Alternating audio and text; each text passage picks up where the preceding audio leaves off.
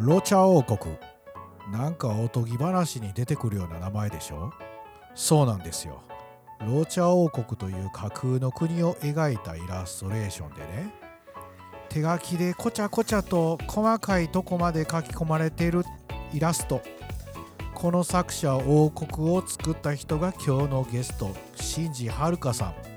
作家性がねめちゃ強いタッチやから書いた人ってちょっと独特な人間性なんかなって普通は思うねんけど抜群のコミュニケーションの持ち主なんですね。人懐っこいしちゃんとはっきり意見言うし話をしていてねめちゃ気持ちがいいんですよ。では早速お話をお届けしましょう。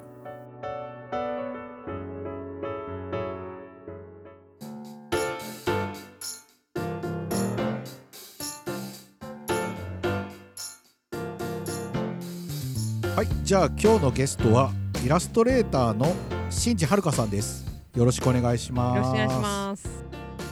あのイラストレーターってね紹介しましたけどデザインまでやってんのかな？まあやってますね。メインはイラストです。メインはイラストでってことですね。はい、まあプロフィール今見てるんですけどもね。まあ僕がちょいちょいこう要約しながら話しようかと思いますけども。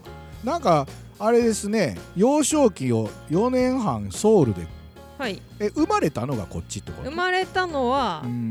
柏です。千葉県です。ちょっとちょっとややこしい話になってきたな。柏で生まれて、ではいはい、えっ、と広島に行きました。広島に行った？はい。で名古屋に行きました。名古屋に行って。でその間が4年間で4歳の時にソウルに行きました、ほー。で？で4歳から8歳小学校3年生までがソウルで小3から高校卒業までが上海。あ上海って書いてあるな、ほんで次イギリスイって書いてるやんギリス行きました。すごいな。グローバルやな。イギリス7年半ぐらいですかね。なるほどね。イラストってねもともとなんかちっちゃい頃から描いてたとかってあるんですか？ありますね。やっぱりうん。あのー韓国行ったのがはいはい。89年だったんですよ、うんうん。で93年に上海で、うん。まだ輸入品とかない時代でうん。でもちろん日本のテレビも、まあ、うん途中から映ったりとかするんですけど、活字と、まあ、娯楽うん。メディアがないんですよ。なるほど。だからそうすると例えば日本に年に1回帰った時に、漫画とか、まあ、うん本とか買ってもらうじゃないですか、うんうん。1年間同じ例えば同じリボン読むんですよで1年間読むと飽きるんで途中から自分で続きを書いたりとか、まあ、お話でも続きとか書き出してもう読むではなくて読むではなく書き手の自分で方になるんですよ。自自ら書くと。で今度か書くだけじゃつまんないんでうん。それをこうコピー屋さんもそんなになかったんでうん。連れてってもらってうん。面付けしてコピーして大きなホチキス買ってもらってだまあ今でいう同人誌なんですけどそういうカルチャー全く知らず。漫画雑誌みたいなことを作っそれを自分でも作りたいって思作ってで小学校の時に作ってお小遣いでコピーしてうん。でクラスに配るみたいなそれあれやな。漫画家兼編集者兼 出版社兼印刷会社兼みたいな。ね。なんかそういうことやね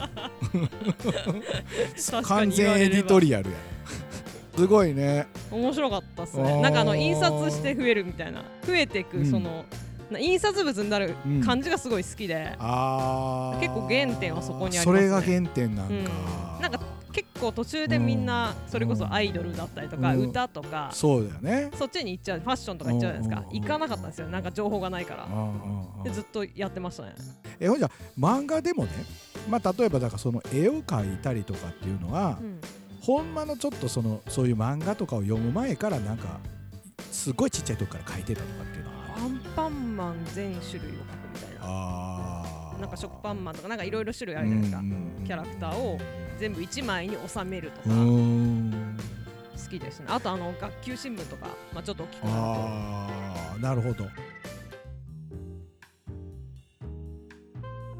イラスト描くためのなんかこう技術的なことでもいいけどさ大事にしている習慣みたいなものってあるんですか？あー見るとかですかね。見る？見る、うん。観察する。私ほん最近本当にやってないからちょっとあれなんですけど例えば電車乗ったりとか、カフェ行ったりとかうん絶対ずっと書いてたんですよ。まあそういうことか。ああそういうとこで書いてたの？うん。そこでずっと何あっても広げて書いてたのをでもやっぱり大人になるとしなくなって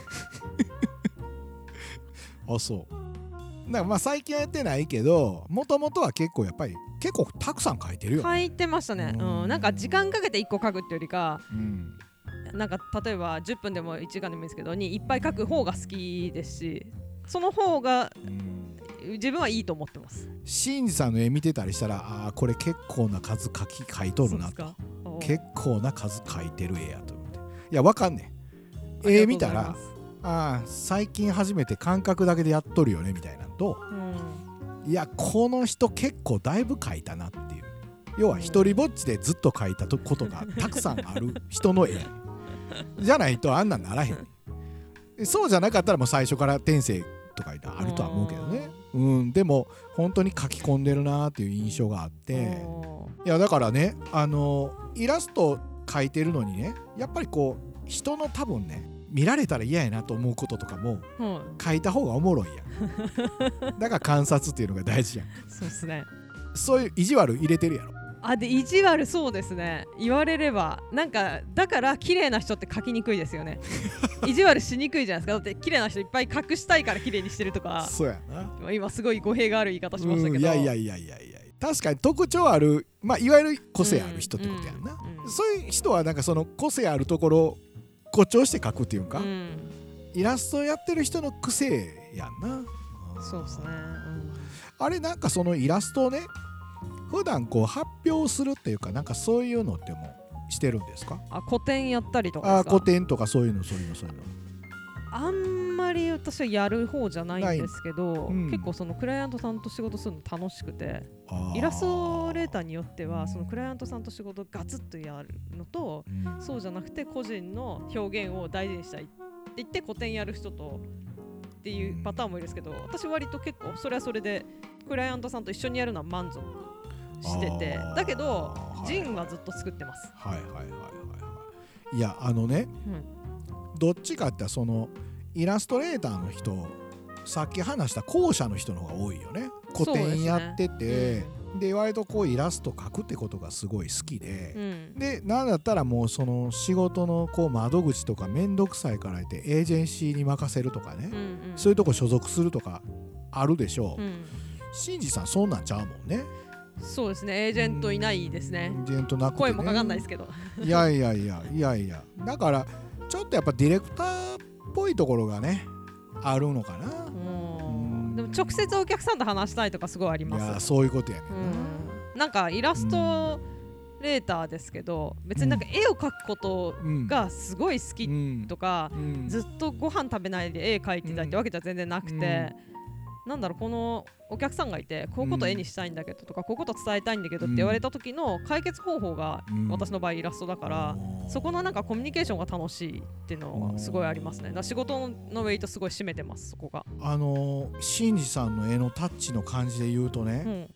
まあ毒があるってよく言うんだけども、毒のあるイラストレーターやから確立されてる感じがあるんでね、うん。でこういう感じの人ってあんまりクライアントとかにとなんかとかっていうのは、うんうん。あんまり好まない感じの方も多いし、うんうんうん。だから珍しいなと思ったりはする。まあでも本来はそうするべきやねんけどね、ちゃんんとだからクライアントと話ができてイラストに落とし込むっていうことの方が、まあ僕は第一だとは思うからね、うんすごいいいことかなとは思うんですけどね。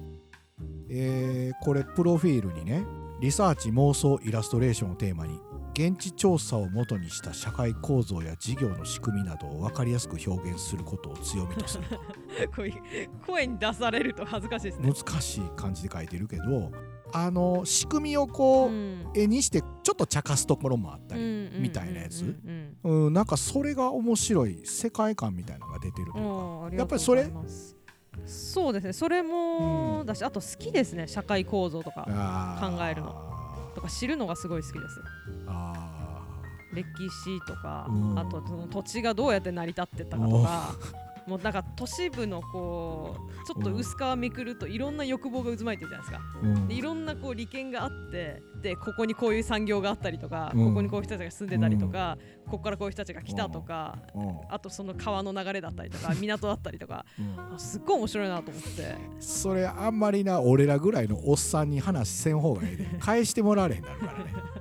おじさん土地の話好きやからな イラストを描いたりするのっていうのは結構自分の感性大事にしてるんちゃうかなと思ってて。だからだからトレーニングして生まれたもんでもないとこもあんのかな。まあ自分では分からんのか。どうでも今ま例えば今まで住んでたところとか全部好きなんですよ私。とかうん。会ってきたこととかうん物とか人とか。それ全部良かったなって思ってるんで。だかあら自分が好きなものがなんて言ったらいいんだろう。なんかこういうものが好きだってことは全押ししたいみたいな。あります。ポジティブに生きとるな。そうでもなかったんですけどね。ちゃうかった。うん。ネガティブに生きてるタイプの。だいぶネガティブにいかないとあのイギリスなんか選択しないですよそもそも。いやほらもうちょっとほらこっち側の人ってネガティブかなと思うねんけど すごい楽しそうに話してくれるもんね苦手なこともいっぱいありますけど。時間守れないとか。それもう言わんでええんちゃう、うん。えーロチャ王国ってなんかはい。やってるやろ、やってますね。うんロチャ王国こう描こうと思ったきっかけって何かあったんですか？あーなんかあの、モチーフがあってその王国にもともとそのうん。大学の余暇にファンデーションコース行ってた町がうん。ロンドンの郊外の昔造船業で栄えた場所でうん。テムズ川の河口にあるんですけどうんうん。めちゃくちゃ廃れててうんうん。でお城もあってもともとはすごい綺麗な場所だったのにもうなんか白鳥とかも来るんですよ。はいはいだけどめっちゃドブ川ではいはいで荒廃しててはいはいでこうなんか3世代みんな入れ墨入ってるようなはいはいはいはい。あのベネフィットってその働き働いてない人たちが受ける、まあ、生活保護を受けてる家庭がすごい多い地域で、まあまあ荒れてたんですよ。うん。でそこのお城をモチーフにして王国を作ったみたいな。でそれが一番最初の私の中のイギリスだったんですよ。なるほど、うんうん。でそこからうん大学はちょっといいエリアに行ったんでうん人も優しいしなんだろうこうちゃんとアフタヌーンティーとかしてるような場所でうん。全然違ったりとか。でそのそうなんだろうこの階級社会とか面白いし、はいはいはいはい。でそれってそのイギリスだけじゃなくて日本にもあるし、もちろん上海にもあるし、はい上海はどっちかというと都市部とか世代間の差だったりとかするんですけど、そういう人とかにすごい興味が出て、うん。興味が出たことをロチャ王国としてアウトプットするみたいなのがロチャ王国です。だからまあ実際にあったその感じをまあ創作のネタにとしてはい、描いてると。そうですね。だから自分から何かを生み出したってよりかは、うんうんこれすごい面白いじゃんって思って、うんこうリサーチしてうんうんうん。ロチャ王国として出すみたいな。いやあの深い設定とかちゃんとあるもんね、うん。だからなこれどうやって創作してんのかな思ってたけどまあ創作してないっす。だからリサーチしてます。まあリサーチして、まあモデルが一応あると、うんただそのモデルが別にそんなリアルに出してるわけではないけどでもないですね。うん。リアルなねあの設定をまあ使って創作しているということですよね。そうですね。うんまあこう創作してるというかもうちょっとあのうんちょっと拝借しますって言ってうんこうんうアイディアノートみたいな感じなとこもありますよね。うんなるほどなるほど。いやだから割とだから創作にしてはリアルというかうん。そういう感じやったりするよね。うんううんんいやあのなんか面白い活動してんなって思って最初はね遠目から見てたとか あれあれがジンのネタになってんの？あそうです。あれがそのままジンになってて、あ持ってくればよかったですね今でまああれのそのもののファンという方もね日。うん。いらっしゃるじゃないですか、はいはい。あそこからグッズも作ったりしてんのかな、そうですね。少しいっぱいはしてないですけど、うん。イベントの時に楽しんでもらえるようにグはいはいはい。ッズ作ったり。グッズ作ったりね、結構面白い活動やなと思うんですよ。お創作の何かそのストーリーみたいなものがあってね、うん。あれはなんかもうもっともっと育てていこう思ってるんですか？そうですね。なんか逆にただお金をか、うん。ガチで絡ませようとするとうん。面白くなくなっちゃうんで、そうやな。それはしないって決めてます例えばあれでしょ？ロイヤリティみたいなことにしてでなんかこうもっともっと展開していくというそうですで多分そういうふうにするためにはもっと分かりやすくしなきゃいけないしでもっと分かりやすく可愛さだったりとかはい。設定とか、でもそういうふうにやっちゃうと絶対面白くないんで、それはしなくていい。そこに労力は割きたくないなとう思ってん。あくまでも面白いと思ってもらえうんるもの？えーいいことやな。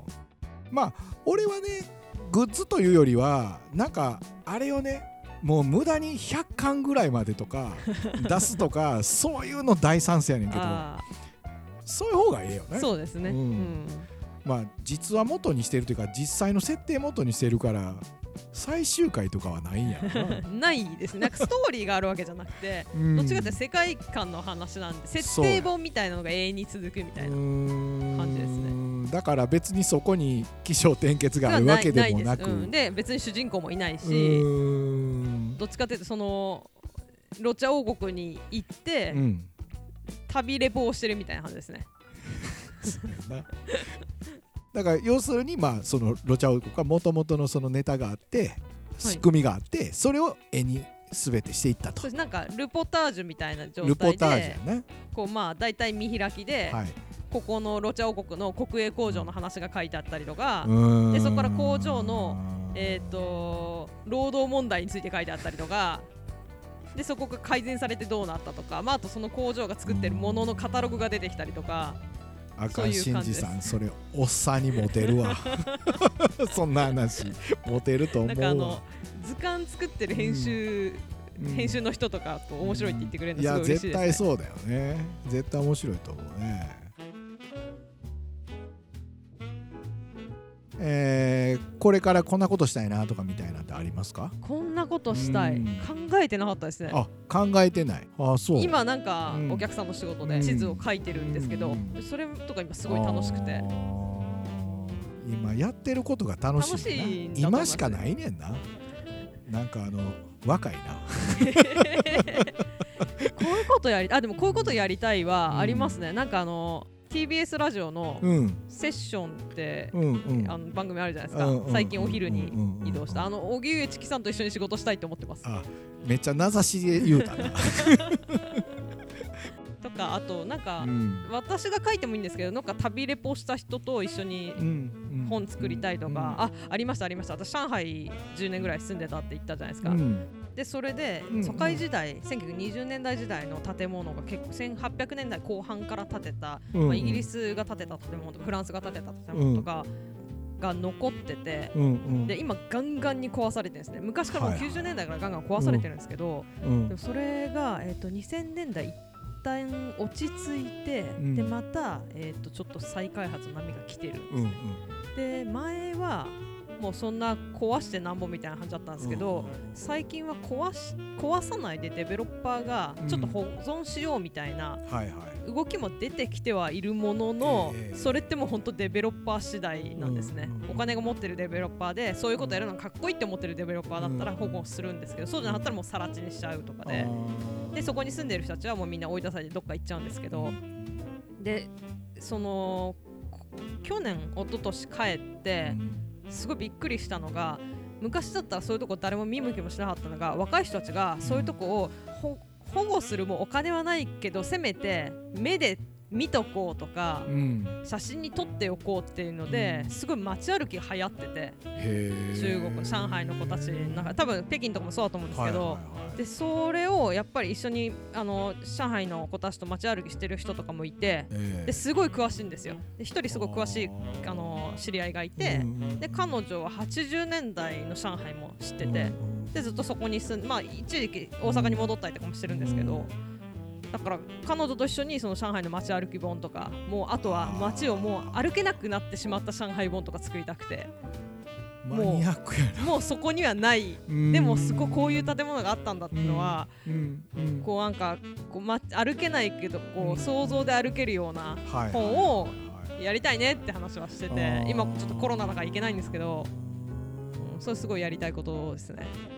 それあれやもんな全部全編イラストでやったら面白いよなきっと。うん。なんかね、まあ読む部分はさすがにもうちょっと普通にね、まあ活字の方がいいとは思うけどね、でもあれでしょうイラストの中にこうちょっとセリフもあったりね。あそうですそうですそうです。なんか住んでる人の話があったりそうやとか、ね。で多分住んでる人はその由来とか全然もう知らないと思うんですけど例えば大きな洋館その昔のフランス人が住んでた洋館とかをなんか4つぐらいに区切って4家族が住んでたりとかしてたんですよ。今ちょっとで今は逆にそういうとこ綺麗にしちゃってうん。おしゃれな上海人が買い取ってレストランとかにしちゃってるんですけどなるほどな。だからそういうこういろんなうんなんかこう歴史みたいのがこう住宅に見えるんですよね。でそういうのとかちょっとやっぱりまた地面の話した。ああそうか。なるほどな、なんかイラストレーション使って知りたいとか、見たいとかそういいう欲は多分強いと思います。うんなんかねクライアントの担当の人とかとさ、はい、話したり打ち合わせをしたりとかすることで、心がけてることとかなんかある？そういうの。心がけてることに当てはまるかどうかわかんないですけど、うんうんうんでも相手がやってることに興味を持つっていうのはすごいあります。絶対なんかの専門じゃないですか私よりかは。うん。でそれをどうやったらうん。私と同じような専門外の人に伝えられるかっていうのは多分私のその仕事なんで、今日私が興味持ってば他の人も興味持ってもらえるどういう着眼点でだったら興味持ってもらえるだろうっていうので興味を持って聞くっていうのは一番にありますね。じゃあここでねシンジさんからジンの配布先を聞きましょうか。はい、配布先といってもネット EC サイトなんですけども、えー、とクリーマーベースでもやってるんですけど、うん。クリーマーでロチャ ROCHA うん。で検索すると、えーさっき言ってたロチャ王国の陣が出てきます。121うん1巻2巻2.5巻3巻4巻出てるのであと地図帳もあります。いいね。ぜひ興味のある方見てみてください。あのまあロチャ王国としてるけどね。あの活動する時の屋号としてロチャって言って言ってるよね。そうですね、ううん。んまあロチャ王国のその陣を買うとねシンジはるかさんの全てがわかるかもしれませんね。そんなんでいいのかな？そうなんでいいです。はい。はい。じゃあ本日のゲストはイラストレーターのシンジはるかさんでした。ありがとうございました。ありがとうございました